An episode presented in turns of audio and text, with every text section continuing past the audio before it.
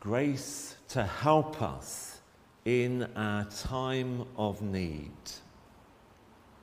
Surely, as we look at the world at the moment, we feel a time of need, of great need in our human society, in the relationship between nations, war in Ukraine, the continuing conflict in Yemen, the tensions between North and South Korea, between China and Taiwan and the other Western nations, the tensions in the Middle East. Our time of need as we face a climate emergency and an environmental crisis. Our time of need as so many are displaced from their homes because of conflict or this climate emergency because of poverty or famine, the refugee crisis that we cannot ignore. The crisis of doubt in our democratic processes as this government struggles to re establish some sense of trust and integrity. The crisis of the living uh, the cost of living crisis that is burdening so many of our fellow neighbours and people around the nation.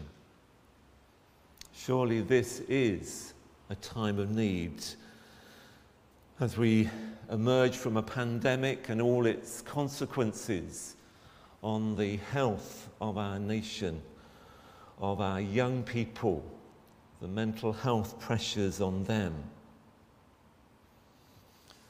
the crisis of truth and fake news. Surely we can say to God, This is our time of need. But centuries ago, these Jewish Christians, so different to us in their language, in their their understandings, in their lifestyles. So many things that we have that would be miraculous to them. Think of their lives, so often burdened by poverty, not just relative poverty, but absolute poverty. Some thrown into slavery some trading, but always unsure what persecution might arise within the great and brutal Roman Empire. They were in a time of need. Some were questioning whether the, the, their faith was enough, whether the gospel would get them through and some were slipping away. Some under the pressure of persecution from nation, from the authorities, from their fellow people, their fellow uh, families, were drawing back. And whoever this writer was, he writes to challenge them to hold on to keep going.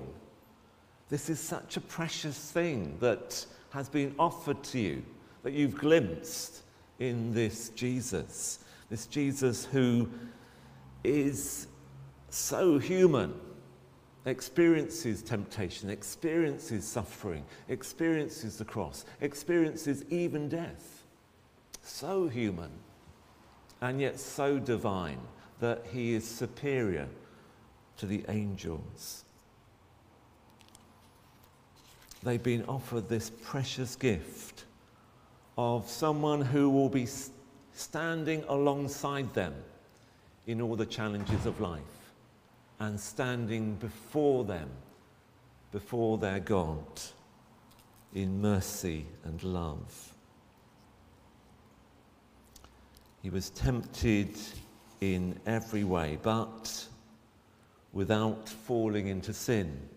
he held on to his God, even in the times where God was absent in his mind. He held on. Remember those words from the cross My God, my God, why have you forsaken me? Jesus senses a separation from God at that moment, and yet he holds on. My God, my God. In Gethsemane, not my will, but your will, O Father, be done. Tempted and tested, and yet still holding on. The very radiance of God's glory. A glory not of military power or wealth, but simply of love, the greatest of powers.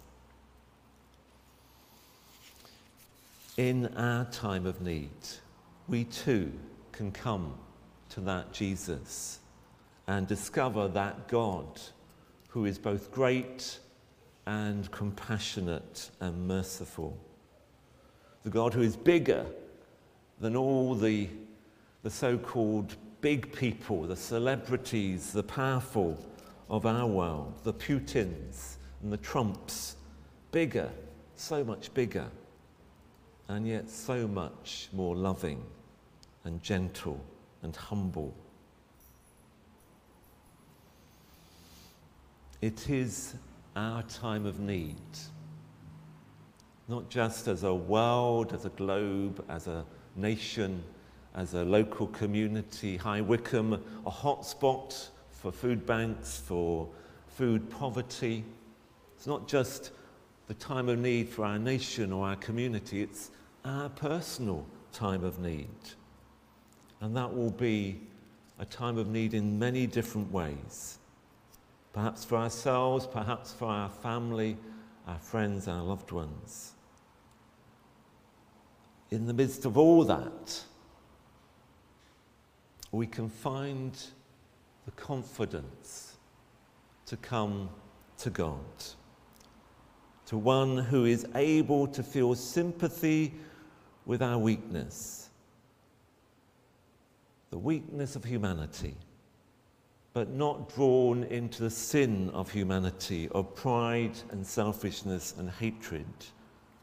The love that is greater, bigger than our imagination, yet is here in our midst, touching us very closely.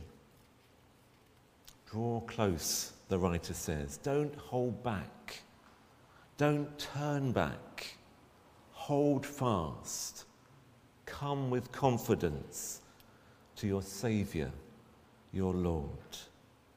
Let His light, the radiance of God's glory, shine in your dark place and in the dark places of our world. Amen.